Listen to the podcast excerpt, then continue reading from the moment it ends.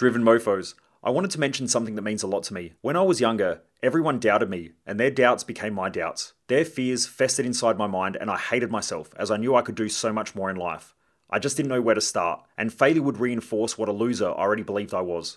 If it wasn't for listening to audios just like this, which I spent tens of thousands of dollars on, I would have probably ended it all. I know that there are so many people out there who feel this way and are holding themselves back from greatness. So, if I could ask just one favor today, it would be that you share this podcast with just one person, as it may make all the difference and start them on a new path. You've probably heard this idea that money doesn't matter. But in this episode, I'm going to question whether money does matter or not, because I hear it a lot, and I'm going to provide some different perspectives on whether money matters. The most driven people in the world want to build great empires and leave a great legacy. This podcast, The Underestimated Entrepreneur, is my attempt at documenting the lessons I'm learning on my way to building a $100 million empire that helps people perform better in life and business. My hope is that you use these lessons to live a kick ass life while building your own empire and leaving a powerful legacy. I hope you share and enjoy. In this episode, I'm going to challenge some of the ideas and the thoughts around money and whether money matters or not. I hope you're strapped in for this one because I'm going to question everything in regards to money. Let's get into it. Driven Mofos, welcome back to another episode of The Underestimated Entrepreneur. The other day, I was listening to someone talk about money, and they said, you know, money's not everything, money doesn't matter. And I kept hearing them talk about money, money, money, and how it wasn't really that important. What I knew about this person is that they probably didn't have a high value on wealth or money anyway. Number two was that potentially the thing that's stopping them from getting what they want in life is probably money. And maybe they've had some criticisms and some judgments around money and around people with money that is holding them back from living the lifestyle they want. So I thought I'm going to share and break apart this idea of money and whether it matters or it doesn't matter. I hope you're going to strap yourself in for this one because I'm going to challenge some beliefs here and hopefully it's going to help you to live a better life. So there are definitely people out there who are very money driven. You know, I meet tradies and I meet business owners every day, and I meet a lot of people who say, you know, money, money, money, money, money. It's about money. But now, if money is your validation on your self worth, then you're fucked. And you're fucked because money doesn't really have a relationship to how you feel you're valued in society. If money is your validation for your self worth, now that doesn't mean that there, there aren't other things that we'll discuss in a minute around the value that you provide to society, and money does have an impact to value and it does have a link to value. But when it comes to how you feel about yourself, you will have times where you have a surplus of money and you'll have a time where you have a lack of money. It's just a cycle. Things go up, things go down. Everything in life is more of a waveform. It goes up, it goes down, it goes up, it goes down. Now, if you're doing a good job, over time it will naturally increase, but you'll still have peaks and troughs, peaks and troughs as you've got that increase coming. So I meet business owners who for six months celebrate and they're going, oh, we're crushing it in business, everything's going great. And you watch it when they've got a surplus of cash, they go out and they start spending. So they start buying a lot of shit that they probably don't need. Then about six months later, it could be 12 months later, it could be nine months later. You watch, they go through the down cycle, and the down cycle is, oh crap, we don't have enough money, cash flow's crap, everything's going bad. And so they start to tighten things up. There's a beautiful sweet spot in the middle that if you have an excess, you'll get rid of something if you have not enough, you then have to either cut back or you've got to grow to have enough.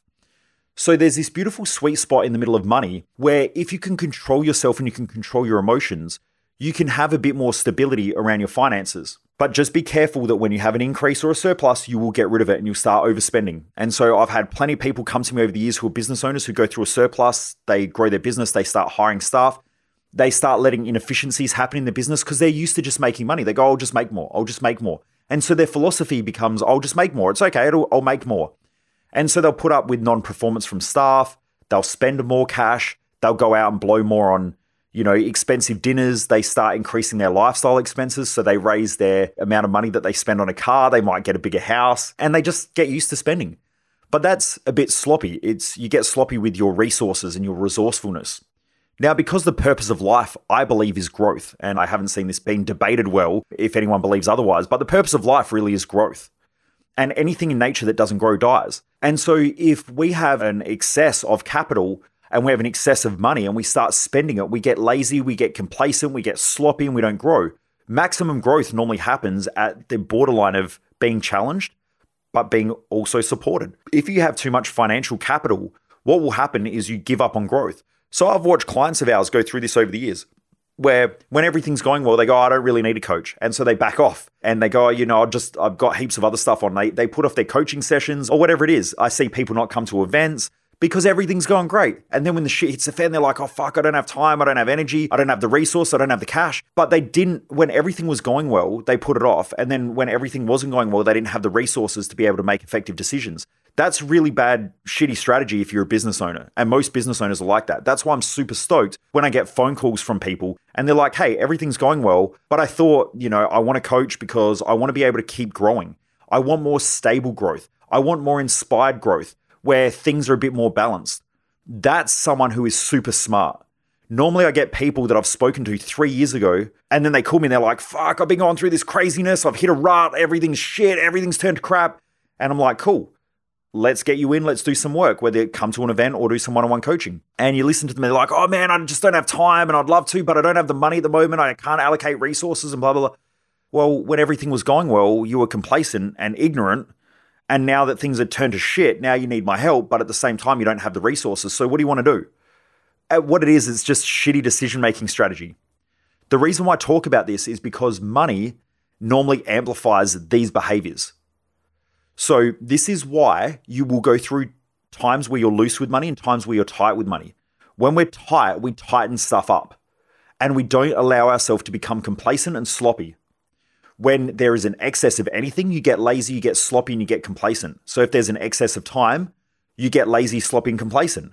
When time is tight, you tend to rush and you tend to tighten everything up, which is the reason why one of the most fucking dumbest things that I hear from people is if I had more time, then I would do more. No, you won't, because when you have more time, you get sloppy, which is the reason why most people are sloppy on weekends. Very rarely does someone go to their calendar on a weekend and book out time like they do Monday to Friday. If you're someone that's super driven, have a look at your calendar Monday to Friday. It's normally tight. Got to go to this meeting, then I got to get here, then I got to get that done, then I've got to finish this off, and I've got two hours to get that done. And you're using the law of supply and demand, and you're creating demand which pushes you to get shit done. There's also something called Parkinson's Law. And Parkinson's law is that the amount of time and space that you give for something to be achieved is the amount of time and space it takes to achieve that thing. So if you give yourself four hours, it'll take you four hours to do something. Now, if it only really takes you two hours to do it, you'll be sloppy and complacent for around two hours, and then you'll put pressure on yourself in order to get it done within those two hours. People do this on holidays where they're going to clean out that one room in the house and they think, oh, I'm going to do it like at the start of the holidays. But they don't. They get sloppy and complacent and they waste a shitload of time they go out, they start watching more TV, and then all of a sudden it's the last day of their holiday and they go, crap, I got to clean that room. And then they rush to get it done. That's why when someone says, I leave everything to the last minute, everybody does. That's called time management or action management. The best thing that you can do is just book in your calendar everything in a last minute fashion. Like, I got to get this done so that then I can get that done, so I can get this done so that then I can get that done. And you notice that time becomes that pressure to get stuff done. So we need to have a tightness within our own life. If not, we get lazy, sloppy, and complacent. Now, money's exactly the same thing. So when I hear people that say money's not everything, money's not important, they're normally people who are either lazy, sloppy, or complacent, or they've had times like that. And money causes them pain and problems because of their sloppiness. And then so now they've got to find a way of justifying the reason why they don't have any money or they justify why they don't have the life they want. It's just a fucking story they tell themselves. So be very careful with that pattern of behavior from other people and maybe even yourself. I was out only a couple of days ago and I was talking to a guy who sold his business for, I think it was about $26 million. He was only in the business for three years, which wasn't too bad. It was a pretty good home run. Anyway, we were just talking and he asked me about my cars and he said, you know, why did you buy a supercar?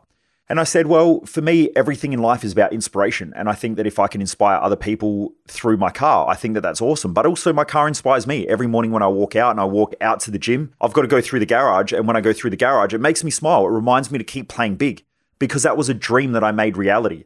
And it keeps reminding me that every day to make dreams reality, to keep dreaming big and go after it, work really, really hard, put in the effort, put in the energy, and it will come true. And that's my car. So I said, it's interesting that when I drive places, I said I enjoy it because I either get to find two sides of people. I get people who walk up and they want to have a conversation with me about how I achieved what I achieved or what I do, which I find really interesting. You know, my second highest value is connection, social connection. So I love telling people about what I do or sharing my journey with other people. And I get that when I park the car somewhere or when I'm around people. But I also get the people that go, oh, I bet he's got a small dick. I bet he's, you know, like my penis size has something to do with owning a supercar. Like they've created some relationship there of what happens with a penis in a car. Like it's just, it's so fucking stupid. But there are so many people out there that I bet he's got a small dick. Yeah, that's exactly right. Like I thought, you know, I've got a small dick, so therefore, you know, I better go out and buy a, a half a million dollar car. Just, you know, it'll make my penis feel better. You know, it's just, it's so stupid, but it's just someone who is just justifying why they're either a loser or a piece of shit or whether they can't have what they want. Like they gave up. I hear other people that go, I bet he's a drug dealer. You know, I bought my first supercar when I was 32. I heard people go, I bet he's a drug dealer. I bet he rips people off. I bet he's a scammer. You know, I've heard so much shit that people say, and because sometimes they don't know that it's my car, but I just hear the crap that people say. These are people justifying why they don't have the results that they want in life, especially financially. Coming back to the idea of money and whether money matters or not, it's how you use it. So when we look at money, it's essentially an exchange of value. That's all that it is. So if you don't have money, it's because either you're not valuing yourself or the product or service that you're offering to the world or what you deliver to the world is of no value. So when someone goes to work and they say, well, my boss should pay me more, well, the question is, how much value do you offer the company? Any intelligent entrepreneur, now, sometimes if you're working for a large organization, you're not talking to entrepreneurs, you're talking to people that have jobs as well. So you might work for a, a, douchebag. But if you're working for someone who's entrepreneurial, if someone comes to me and they say, look, I've got an idea to make a million dollars for this business. I don't need really any resources. I can do it all myself. If I made the business another million dollars, could I have an extra hundred grand? The answer would be yes, every day of the week. Yes, yes, yes. Okay, I would pay that every day of the week because that's a huge return on investment. Based on the value that someone provides, you're going to make more money. Now, if someone comes to me and says, hey, can I get a pay rise? The answer is fucking no. The answer is no, because I pay you what you're worth. And if you're just doing the bare minimum of your job and just hitting your KPIs, you're doing bare minimum. You're doing the expectation. So, based on the expectation that you're giving me, is based on the expectation that I'm giving you. You expect to be paid every week, and I expect that you're going to deliver a set outcome. Now, if you do way more and you deliver way more of what the business actually needs in order to produce more value to the customer and to society, then I'm going to give you more money. It's really that simple. And most entrepreneurial type people are smart enough to realize that. If they're not, then you're probably working for a knobhead and you need to go find a job with someone else who appreciate you. But if I hired a salesperson, that salesperson, you know, made the company two, three, four million dollars a year. Let's say it's four million dollars a year. If they were doing that, they would probably be on probably 600 grand, maybe 500 grand a year depends depends on how much extra resources need to go towards providing the effort and energy that they're putting in on the product that they sell. For instance, if they need a lot of administration if they're selling something, then that administration cost comes out of what they're selling. So you then have to pay admin staff, you've got to pay for computer upgrades, there's insurances, there's all this other stuff, there's taxation, da da da da da. So if someone makes $100,000, that doesn't mean that the business gets $100,000. It depends on their tax rate because the tax man takes whatever the tax rate is. If it's 30% and you make $100,000, 30,000 goes straight to the taxman. And then if you're in Australia, you get GST as well. So that's an extra 10%. So you're only left with 60%. Then from there, you've got run costs. So business has to have business insurance. You know, you might be looking at an extra five to $10,000 a year in business insurance. Then you've got public liability, you've got superannuation. And so it just keeps chewing into all these costs. Then you've got new product development, design, all that stuff in order to keep the business operating moving forward. So a lot of the time, what employees think a business owner makes isn't what the business owner makes, it's what the business makes, but there's a whole bunch of outgoing expenses. I've worked with people that have had $100 million businesses and they've come to me because they make $100 million as a company, but the business loses 20 million bucks a year. So even though the business makes 100 million, they're losing 20 million dollars a year. It's crazy. There was a big company that went bust, and they were, I think they were a $400 million a year turnover company. They had $2 million in available cash flow. Now, if you think about a $400 million company, with let's say they have 100 staff and they pay those staff a thousand bucks. Now, that means that the run cost of the business is $100,000 per week just in wages. If let's just say that they're on $1,000 each and you've got 100 staff, that means their weekly run cost just in wages is $100,000. That's not even before they pay tax or anything like that. So if you go to a large business, and this is what I, I figured out when I looked at their operating expenses and so on, essentially they had $2 million in the bank. That would last them less than a week. So they had less than a week of available operating cash because of their cost in staffing and their operating expenses. So essentially, if they had a shitty week or something got shut down due to COVID, bingo, it's all over, done, one week, gone. They just close the business because they can't operate. Most people never think about this stuff. They just see a business that's doing $400 million and they go, ah, They make a shit ton of money. But the truth is that they had one week of available cash flow, and if not, they shut the doors. And that's what happened. They just went bankrupt.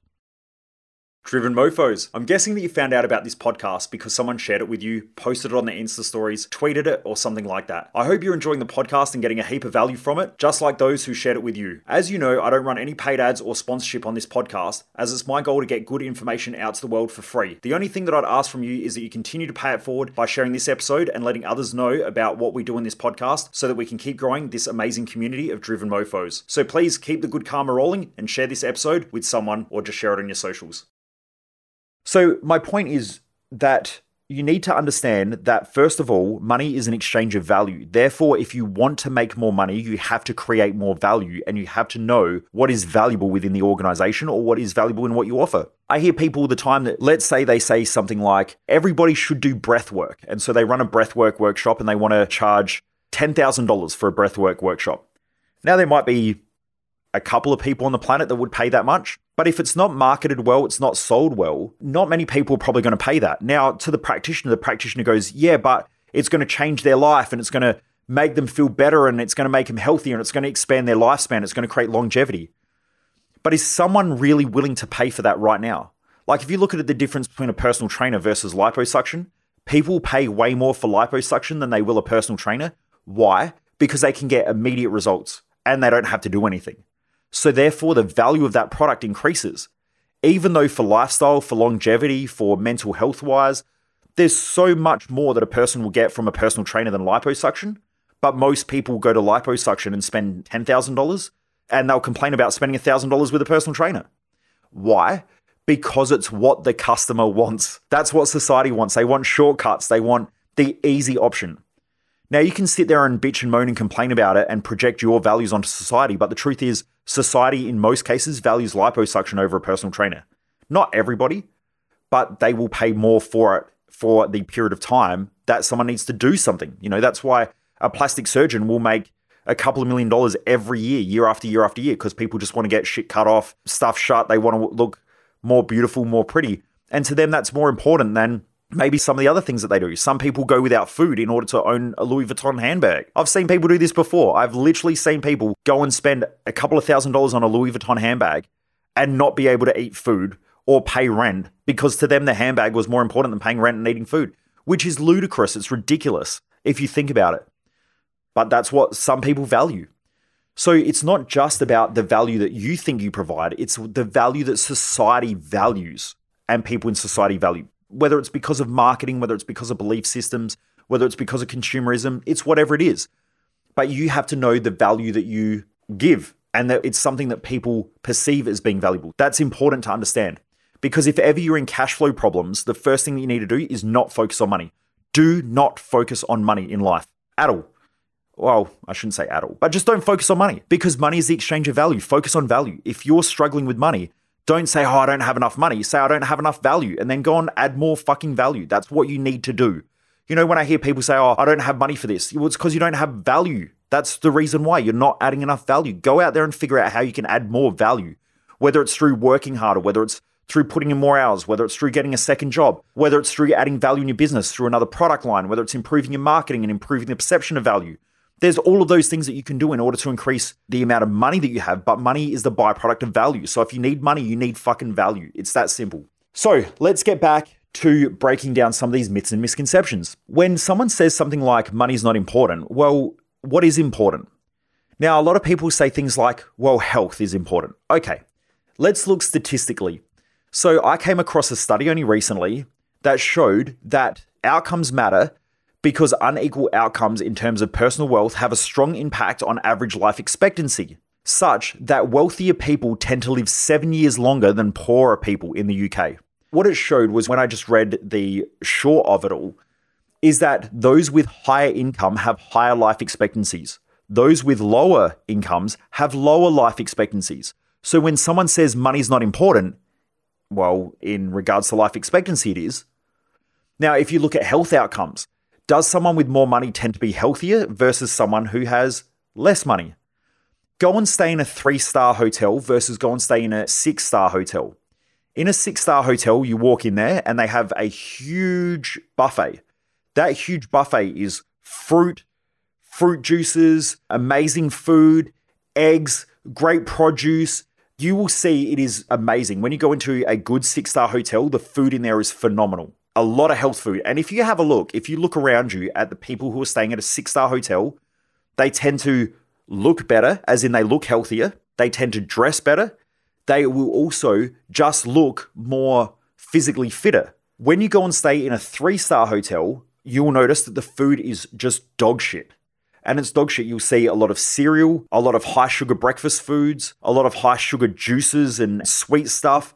It's just full of brown stuff. And I've done this because I've tested. I've traveled all around the world with my speaking, and I've traveled all around the country. And sometimes I've had to stay in three star hotels, four star hotels, five star, and there are common patterns. You notice that the people that stay in those hotels dress different, look different, look after themselves differently. Now, there could be different reasons why that is, and maybe I'm just generalizing. But go and try it out. Go and stay at a six star hotel and pay 500 to $1,000 a night for a night, and then just go and have a look at their breakfast menu or go and have a look at the buffet. Go and have a look at how the people dress and go and have a look at the weight of them. You will notice that if you go and stay in a really, really nice hotel, people tend to be fitter. They have really good gyms in most cases. When you go in there, you'll notice that the gyms are normally fairly full. So when I go to six star hotels in the morning, I get up at 5, 5.30, I walk into the gym. There's probably like 10 people in there already exercising.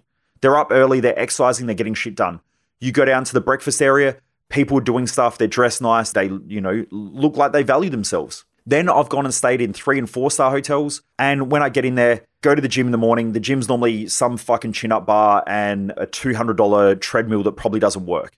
And so then I just do squats on a chair or something. I just try and find some way of doing a workout. I'll do some push ups or whatever. Or I might even just go outside for a walk because I get pissed off at how shit the gym is.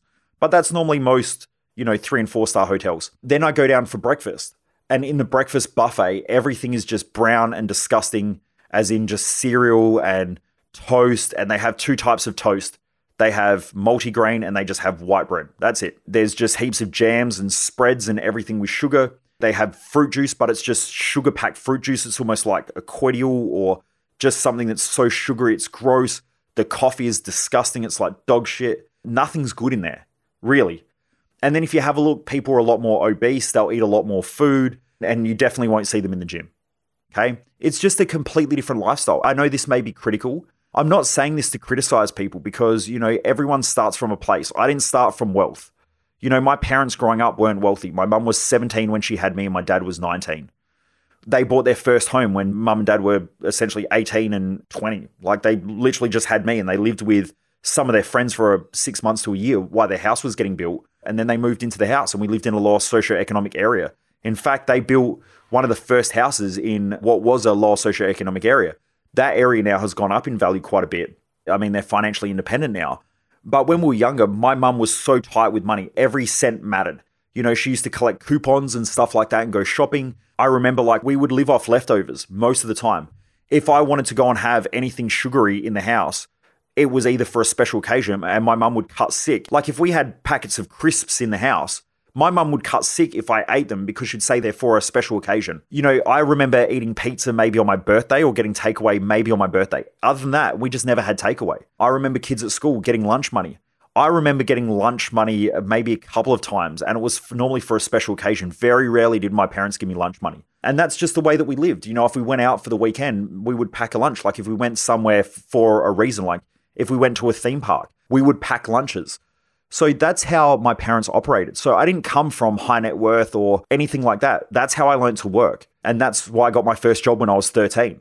And from 13 years of age, I've worked ever since. I've always had a job. I used to go and do night shift where I would go and clean buildings. And I worked as a cleaner in the hours of like one, two, three o'clock in the morning. I would go and clean stuff when I was like 14 and 15 years of age because it was how I could make better money than working at McDonald's. You know, I don't want anyone to think that I just luckily had this stuff. But Anyway, coming back to it. I want you to go and have a look around you at how people live in lower socioeconomic areas and higher socioeconomic areas. Go to a lower socioeconomic shopping area and have a look at the restaurants that are there. And then go to a high economic area, a high socioeconomic area, and find the restaurants that are there. Now, maybe it's the environment that dictates that. Maybe it's the environment that makes people obese. Like maybe being lower socioeconomic makes people obese because it's the only food that they can afford. Maybe, and sometimes food is cheaper. But when you look at the difference between getting a water filter for $100 and putting a water filter in your house and being able to drink filtered water versus buying Coca Cola every day, you'll find that most people drink Coca Cola every day than buying a water filter. So maybe it's not the environment, maybe it's also choices and decisions that people make also. And you know, you can pay off a water filter like if you're just paying for the filter, it might cost you 50 bucks a year to replace the filters and you can have that water filter in your house for 10 years. If you did that, that's a lot better than drinking Coca-Cola, Diet Coke and all of those things every day. So maybe people are making choices and maybe it's a bit of both. Maybe it's choice, maybe it's environment. I'm not sure. But when we come back to it, the average higher socioeconomic person in the UK lives seven years longer than someone of lower socioeconomic class. So when someone says that money's not important, it is with life expectancy. It is with health status and health outcomes. Countries with higher socioeconomic statuses have higher life expectancies. They have less lifestyle diseases in most cases. Not in all cases, but in most cases. Things like heart attacks and so on, yeah, definitely. But if you have a look at things like diabetes and so on, if you go to lower socioeconomic communities where they're eating lots of sugar and shit like that, then you are definitely going to see a risk of things like amputations and nerve issues and, and a whole bunch of other things. But anyway, so it matters when it comes to health, it matters when it comes to life expectancy. If you have a look at the number one reason for divorce, it is around money.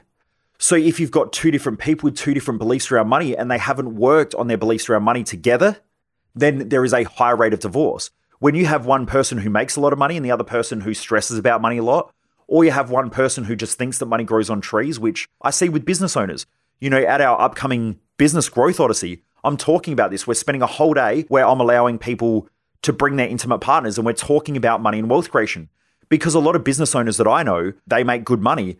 Their partners expect to live a certain lifestyle, but expect their partners to work from nine to five. Now, if you want your partner to work to nine to five, but you want to live a Range Rover lifestyle where you get to go out and get to buy a nice handbag and you get to put the kids through nice schools and shit like that, your partner has to do something completely different than most other people. They can't be average. So, therefore, they're going to probably work longer hours. They're probably going to spend more money on their own growth, their own development, coaching, all of those things, because that's what helps them to keep earning the income that they earn. But I noticed that someone who has a partner who doesn't understand that lifestyle will criticize their partner for working too much. And they'll say, You work all the time, you don't look after the kids. And there's nothing worse than working your ass off for a 12 to 15 hour day. Coming home and having your partner say, Right now, it's your time to do shit around the house and look after the kids that's going to create huge problems. So you've got to get on the same wavelength around money. So money can have a huge impact on divorce rates. And people who have a gap in their ability to think about money can have more problems around their relationships, which can lead to divorce because of money. So, money is super important when it comes to relationships and the conversations you're having and the beliefs around money. So, it is important to talk about money with your partner, your kids when we look at family dynamics, is it important to talk about money in front of kids? My parents used to say we don't talk about money around the dinner table. Now, my mum still doesn't like talking about money. I'll ask her, you know, how are things going, blah, blah, blah. You watch, she doesn't like giving away too much because we don't talk about money. But that is so dumb. If you go to wealthy families, wealthy families talk about money all the time. So if you sit around a dinner table with someone with extreme net worth, like I'm talking high net worth, $100 million plus, they will normally talk about money around their kids because it doesn't give them a feeling. It's not, money shouldn't be emotional. So they don't sit there and go, oh, money's bad. We shouldn't talk about money. They're like, money's just, it's the same as talking about health. It's like talking about relationships. It's like, we just talk about it. You know, I was talking to someone only a week or so ago and we were just having a conversation about money. Now they were worth a couple hundred million dollars. And we were just chatting back and forth. I said, you know, how much do you make? Like, what's the business do? This is what we spend. This is the expenses. And they free flow with it because they don't have any emotional attachment to money.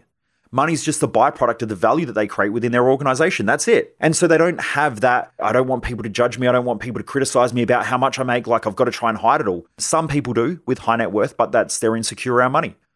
So does money affect relationships? Yeah, it does. Does money affect your kids? Yes, it does. You should be talking about the way you manage money in front of your kids. You should be teaching them around how to save money, how to invest money. Now, if you're not doing that, you need to learn that so you can pass that on if you want them to be good with money. Kids don't listen to what you say, they replicate what you do. If you want your kids to do well financially, then start them from a young age and teach them about money. But that means that you need to learn about money. So, does money impact family dynamics? The answer is yes. So, my point is that money impacts all areas of life because it is an exchange of value. If you value health, then you need more money. If you value your intimate relationship, then you need to have good quality conversations around money if you value what you do, then you need to talk to your team and talk to your staff and talk to your management about money. We need to get rid of this stigma around money. I mean, ever since the early times, there have been massive gaps in between wealth distribution in societies. And that's because those who tend to offer more value or do more in society tend to have more money. Now, if you go back to ancient times, there's an amazing book series. If you're someone who loves learning about finance and loves learning about wealth and so on, there's a whole book series called The Book of Wealth. And the Book of Wealth, I think, is 10 or 12 volume set. That set goes back through the history of wealth creation throughout the last couple of thousand years. So it goes back through Egypt, what they did, how they spent their money, what was important to them, how they appeased the gods, and all that sort of stuff. So you can go through and you can have a look at why the pharaohs did what the pharaohs did, what they were trying to accomplish, what they were trying to build, how they left a legacy. It's really, really fascinating. And for most of them, it wasn't about just the power, it was about what they were leaving behind. And it was also about the people, that they wanted to build something that people would be proud of, and also for the gods. They knew that the more money that they had and the more they put gold and ivory and shit like that over everywhere, that the more it would make the gods happy. Now, whether that was an intelligent way or whether that was just, you know, a false belief, I don't really know. But great cultures and great civilizations were built on great wealth. And so this book series goes right back through that. And it's really, really fascinating. And you can see it happening in the world now, you know, in countries like Dubai and so on. You know, there'll be great civilizations. The US did it in the 1900s, same as Australia. You know, that's where Australia was built. I don't know that we're doing too much amazing stuff with wealth at the moment in this country. Maybe we are. Maybe we're building freeways and highways and stuff like that. But Dubai, definitely in the Middle East, definitely doing some extraordinary stuff over there. Singapore and so on. Have a read of it. It's really fascinating. It'll take you a while to read through it if you sort of just digest it. And I would read a couple of pages a night and just sort of let it just sit in my head, really thinking about these ancient civilizations that did great things. But money does matter. It's part of the laws of value exchange. And if you understand value exchange, then you understand money and why it is important. So when someone says to you next time, money's not important or money's not everything, ask them to explain that idea and that concept. And then let them know that people who have greater wealth have higher life expectancies, they have greater health outcomes. They tend to have more choice in the way that they operate within their value systems, so therefore they're more fulfilled. If you discuss wealth and you're on the same page as your intimate partner, you'll have better relationships. So the more you talk about money with your partner and the more you try to understand each other's values and what each other brings to the relationship, the better the relationship's going to be. The more you talk about money with kids and teach them patterns of behavior like saving and investing, and you teach them that from a young age, probably the better they're going to be with money as they grow up as well. And then they'll realize that money is not this dirty thing or it's a bad thing. Now, for most of you who just listen, then you'll say money doesn't grow on trees. It's probably just an automatic response that you have. Rich people are, and a lot of people say something like assholes or, you know, greedy or something like that. If you had any of those beliefs when I said this, then maybe you need to go back and do some mindset work and break those patterns because maybe they're the things that are stopping you from getting the wealth that you want and living the lifestyle you want. Anyway, I hope this helps, Driven Mofos. I hope you enjoyed this episode. I just wanted to give you a different way of thinking about wealth. I hear this stuff all the time, and I really want our community to achieve great things, to achieve great wealth and great success, and to be able to live the lifestyle you want, have the family dynamic you want, have the relationships you want. I think that it, it is important, and so that's why I wanted to talk about it. Hope you enjoyed this episode. For all of those out there who have been sharing this podcast and rating and review it, I really do appreciate each and every one of you. It's been awesome to see the ratings go up on the podcast apps. So, for all of you out there who have been rating the podcast, I really do appreciate it. For those of you who haven't rated this podcast, it takes like one second. You've just got to click on the little stars on whatever podcast app you're listening to it on, and you can rate the podcast straight away. On some of the apps, you've got to listen to five episodes or six episodes before they'll allow you to rate it. But if you could do that, it would be absolutely awesome because it helps get this out to more and more people. And I really want to help people to be more successful in their own lives and also to be able to share that with people around them as well. The more I can get this out to people, the more you share it, the more you rate and review it, the more we can get out to people. Anyway, Driven Mofos, have a great day and thanks for being part of this awesome community of Driven Mofos. Have a great day, and I look forward to joining me back here once again for another episode of The Underestimated Entrepreneur.